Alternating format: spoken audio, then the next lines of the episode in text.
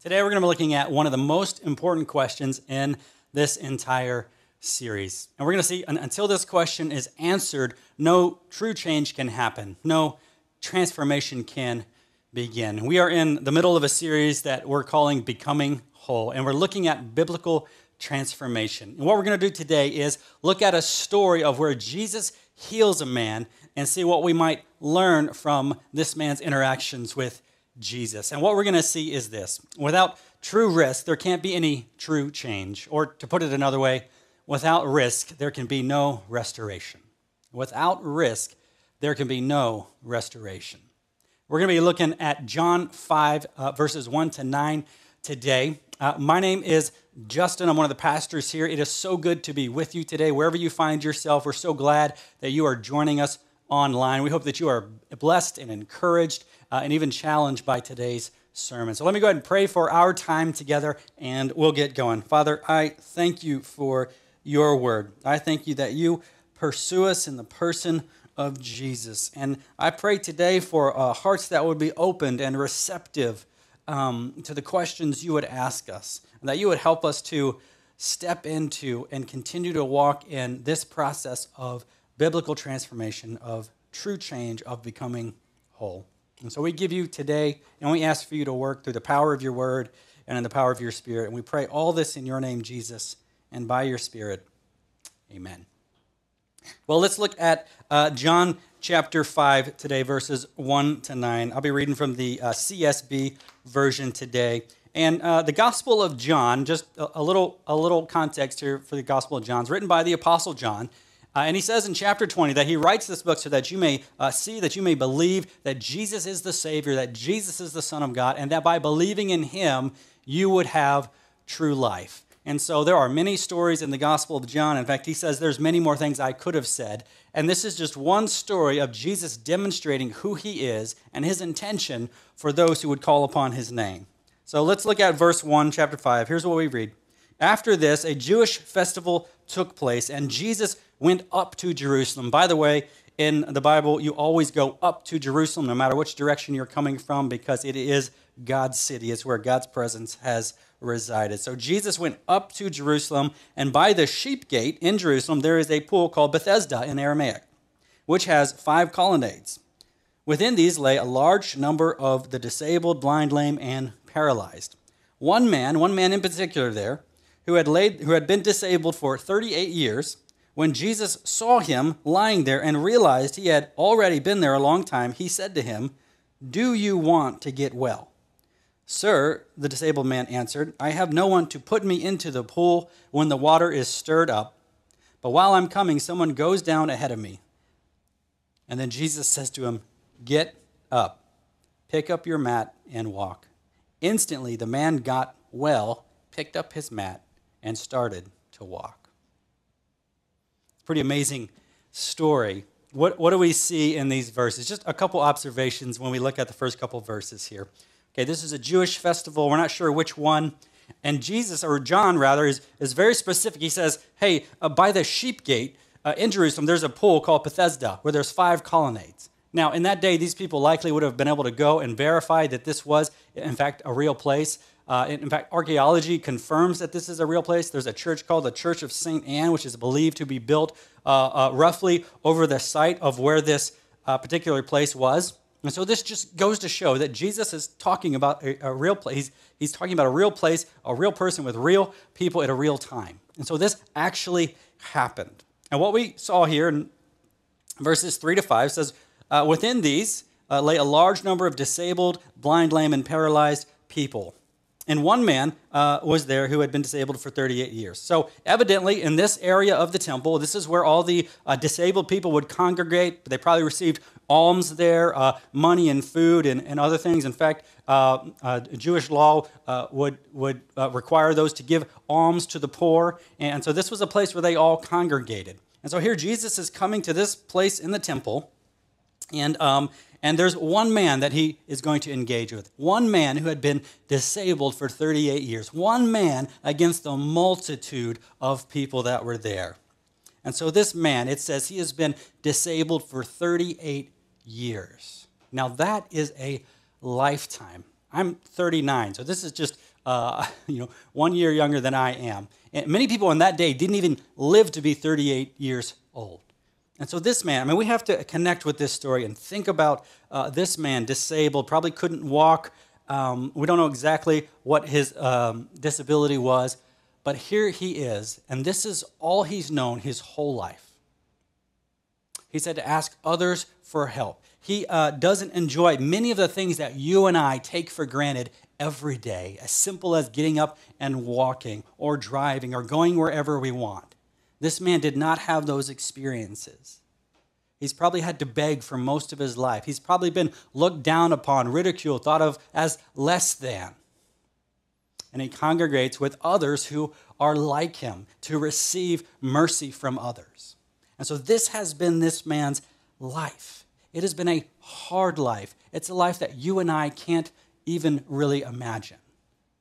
But this has been his life, his experience, his story, and it's become his identity.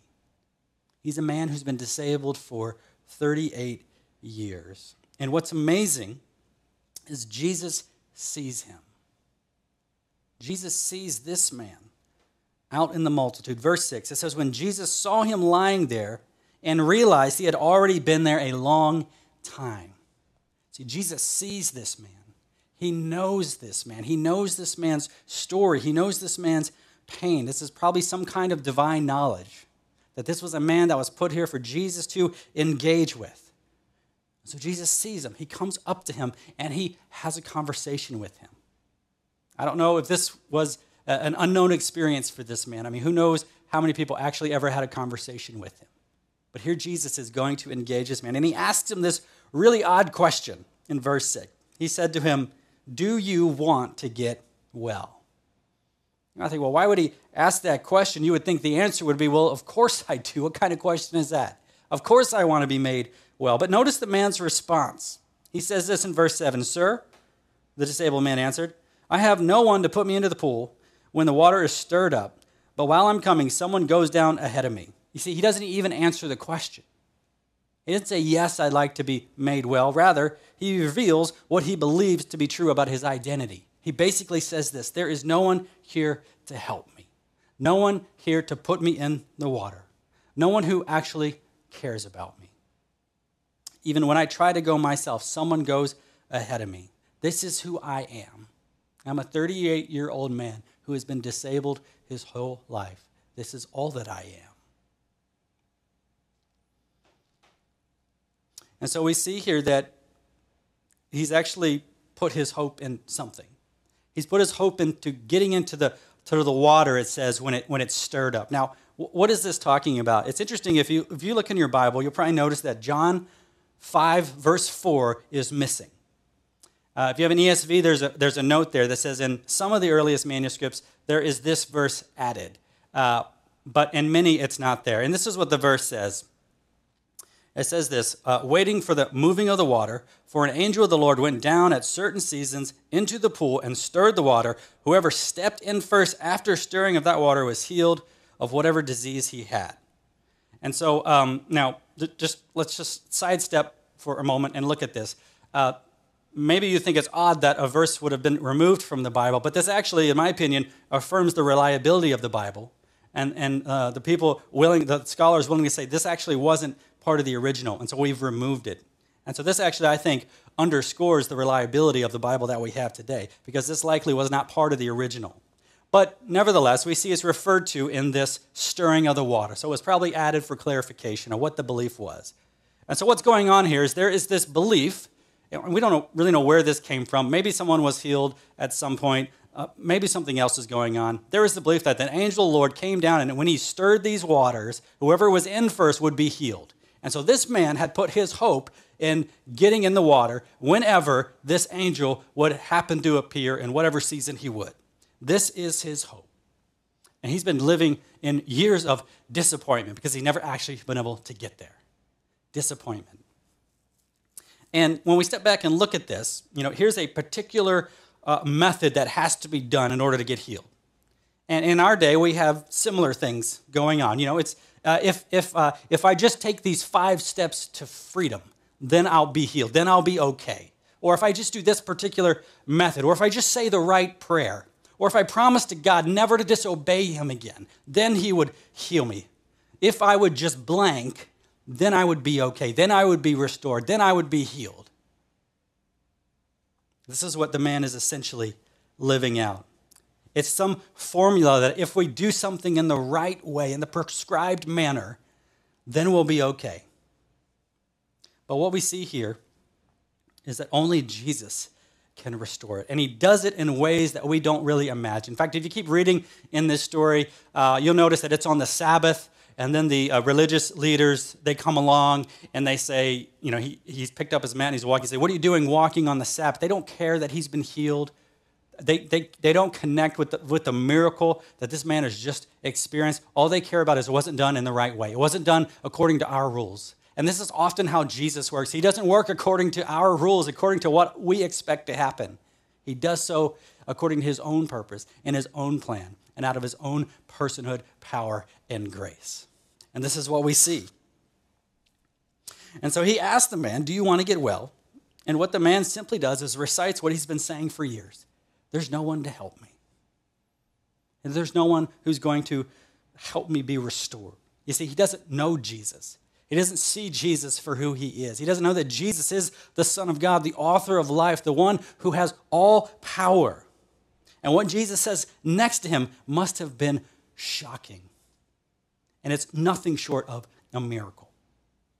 In a few simple words, Jesus is going to utterly transform this man's life.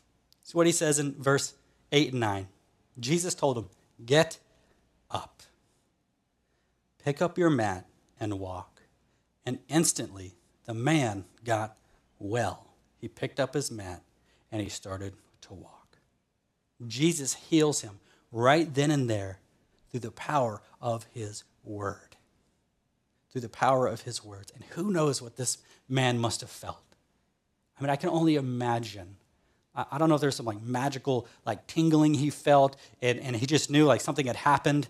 And for the first time in his life, he stands up and he walks. You see, his whole life has been utterly transformed. He can do things that he never could do before. Simple things. He can get up and walk and go where he wants to go. He's, his whole world has changed. He's been giving a new identity. A restored man, a man made well. He's no longer the disabled man. You see, this is the level of transformation that Jesus wants to do, intends to do in you and I. Now, he may not heal us physically the way he did this man, but he absolutely intends to heal us and restore us spiritually. And so, this is a model of Jesus' heart for transformation and restoration to bring us to wholeness. And so, we can ask too in what ways have we been disabled? In what ways can we no longer walk in maybe ways that we once could? In what ways have we been wounded, disabled, and the sins that we've become addicted to, and the ways that we've been sinned against, perhaps for years, perhaps for your whole life, perhaps for 38 years. Just like this man, you have assumed the identity of disabled person. And this is really what we've been talking about the last couple weeks in particular. You see, when we don't heal from our wounds, we can become identified by them. And when we don't repent of our sin, we can become identified by it. But Jesus has something more. He has a new identity to give us. And so, what are some of the names that you've taken, some of the identities that you've carried around with you? Maybe it's, I'm no good. I'm not worthy. I'm not loved. No one cares for me. Or I'm just an addict or I'm helpless, or I'm never going to get well. I'm just a sinner. Or maybe I'm just a wounded person. I have no hope. I'm all alone. These are some of the, the names that we can accept because of our wounds, because of the sins that we have become addicted to. But these are not the names that Jesus has for you. See, Jesus wants to give you a new name a new identity so that you are no longer identified by your sin or by the fact that you've been sinned against. Jesus gives you a new identity, identity in Christ. And this is what transforms us, restores us, and only Jesus has the power to tell you who you truly are. That's hope. This is what Jesus longs for. It's the power of the gospel that Jesus took all of our shame and all of our pain and all of our sin and all of our wounds on the cross, all of the false names that we have accepted for ourselves, and He gives us a new name. He makes us a new creation, literally a new kind of person. This is the miracle of the gospel. 2 Corinthians 5:21. He made the one who did not know sin to be sin for us so that in him we might become the righteousness of God. And just a few verses earlier, here's what Paul says, verse 17. Therefore, if anyone is in Christ, he is a new creation. The old has passed away, and see, the new, behold, the new has come. This is transformation. This is what Jesus wants to do for us. He utterly transformed this man's life, and he wants to utterly transform us to become more like him. And so he stands before us and asks us the same question to this uh, that he asked this man. Here's what he asked Do you want to get well? This may be the most important question we answer. Do you want to get well? Or, as the King James Version puts it, wilt thou be made whole? Wilt thou be made whole? Do you want to get well? Is this your desire, your wish, your deepest desire? And maybe on the surface you say, well, of course I do. Of course. Why wouldn't I want to get well? Of course I want to get well. But when we ask a few probing questions, when we look a little bit deeper, we see it's actually not that simple. You see, our hearts are still deceptive, and we cling to things that we're afraid to let go of. And so we could ask, well, why might we not want to get well? What might be lurking in us? What do we carry that prevents us from answering yes to this question? It's a good question to ask. One therapist who's practiced for years says this The longer I have been in private practice, the more I have come to realize that the truth is that not everyone really does want to get well. Some people are more comfortable in their known discomfort then they are willing to risk the discomfort of the unknown to get well. Some are afraid of the unknown. Some people come to the pool, but they just want to be seen in their sickness. This is a powerful observation from someone who sat with many people. And I think when we begin to ask these questions, the reasons we don't want to get well, I think it comes down to at least three things control, fear, and identity. Control, fear, and identity. Let's talk about these for a minute.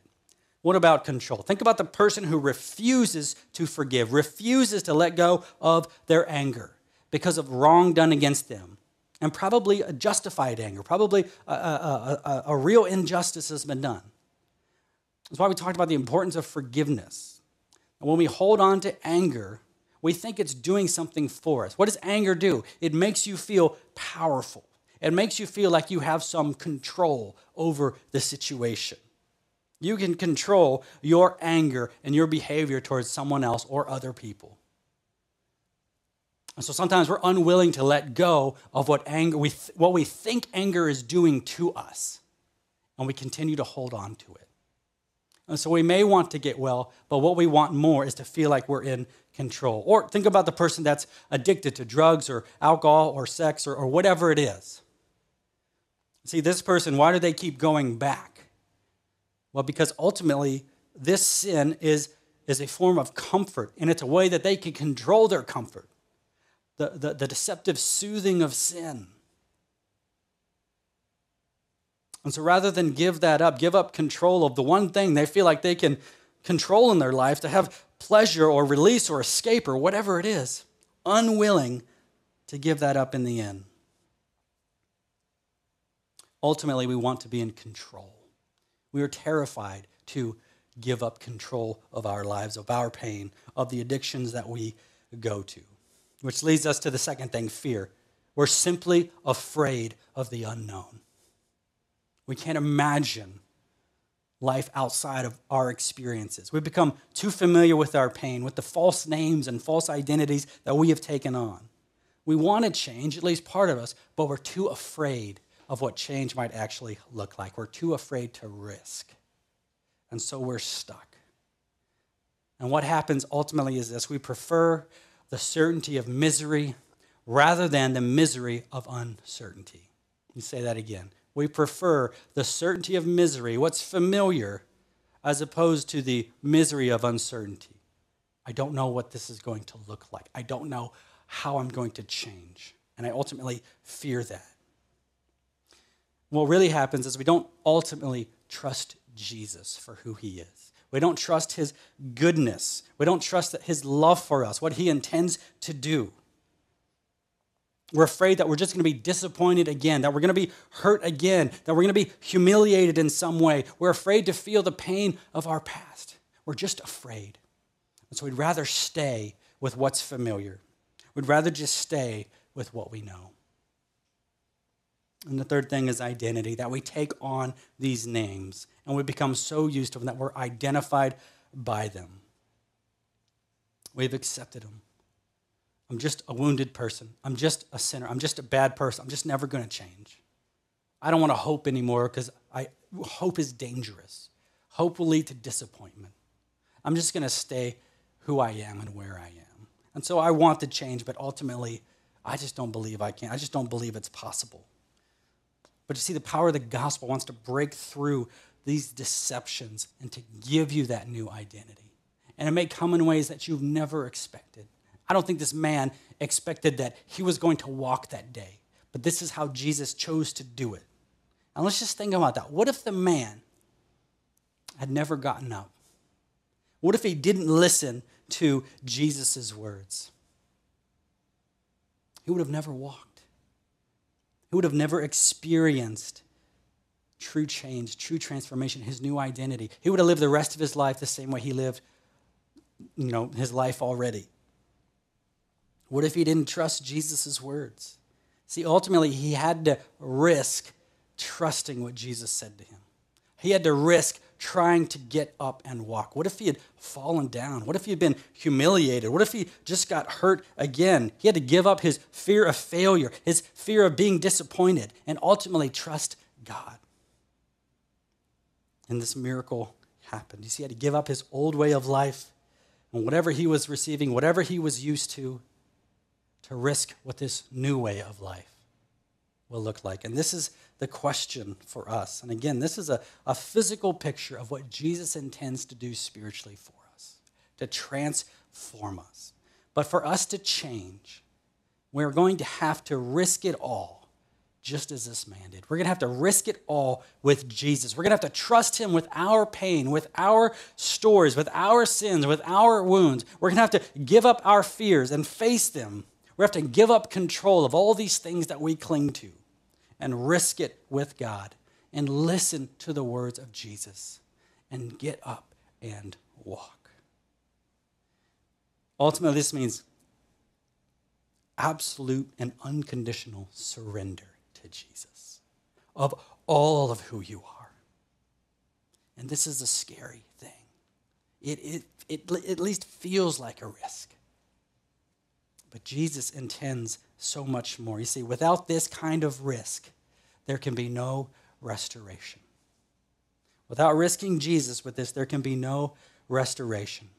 There's this great uh, picture in uh, C.S. Lewis's uh, book, The Voyage of the Dawn Treader, about this man, this boy named Eustace. And Eustace had succumbed to the powers of evil and, and was actually turned into a dragon. And he could return to being a human only if he was willing to let Aslan, which is the Christ figure, cut him open with his sharp claws. And so to Eustace, this was insanity. He thought he would perish. Yet that was the whole point. His life depended on his willingness to die. He hated his condition and wanted to change, but he was terrified to die. He was terrified to be cut open by Aslan.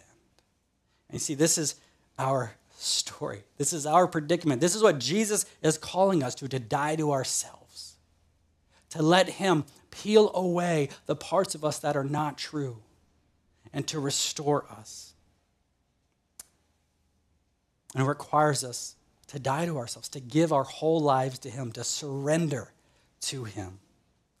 But listen, what Jesus is offering us is true life, life eternal. See, we can risk losing with Jesus because Jesus has already won for us. And he gives us himself, the one thing that the world cannot take away his power, his presence with us. And no amount of suffering or hardship or hurt or sin or anything else can take that away. It's the treasure of the gospel, and it transforms us if we would risk receiving it if we would risk receiving Jesus into our life and following his words and giving our whole selves to him. You see, if we risk with him, we will eventually walk in ways that we never could before. He intends to make us able where we have been disabled. But we have to give ourselves to him. And at some point, we have to walk. And the truth is this until we walk, we will never know that we have been healed. We will never know that we have been restored. At some point, we have to get up and walk. And I'll share a, little bit of my own story here. You know, I was uh, in ministry out in uh, Seattle in a church called Mars Hill Church. And um, I was an intern there, and I was on staff for a few years. And uh, I actually left uh, that church and moved out here. And, and when I moved out here, I I'd had some ministry wounds. I was not interested in being in ministry. I was not interested in being in leadership again. I had some healing to do. Yet God had called me to seminary, which didn't make any sense to me. But I followed him. And sooner or later, I was confronted with the choice to step back into church leadership. And I was afraid. I didn't want the responsibility. I didn't want to be hurt again. I didn't want to go through any of that again. But God moved in my heart. He had healed me. I'd done some of the hard work of repentance and, and healing and restoration. And the only way that I could know that I had changed was to step back in to the very positions that I had been hurt.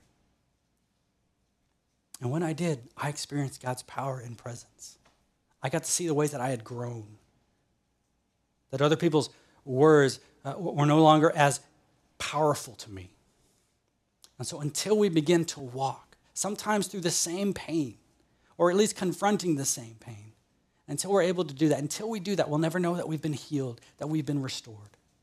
And so this is an absolute surrender to Jesus, our whole lives. And the promise is transformation of true life, of joy, of freedom of all these things we've been talking about. It's the promise of becoming whole, of living a transformed life. And there's nothing better. No sin, no addiction, no experience can, can, can outdo what it means to know Jesus and to walk with Him.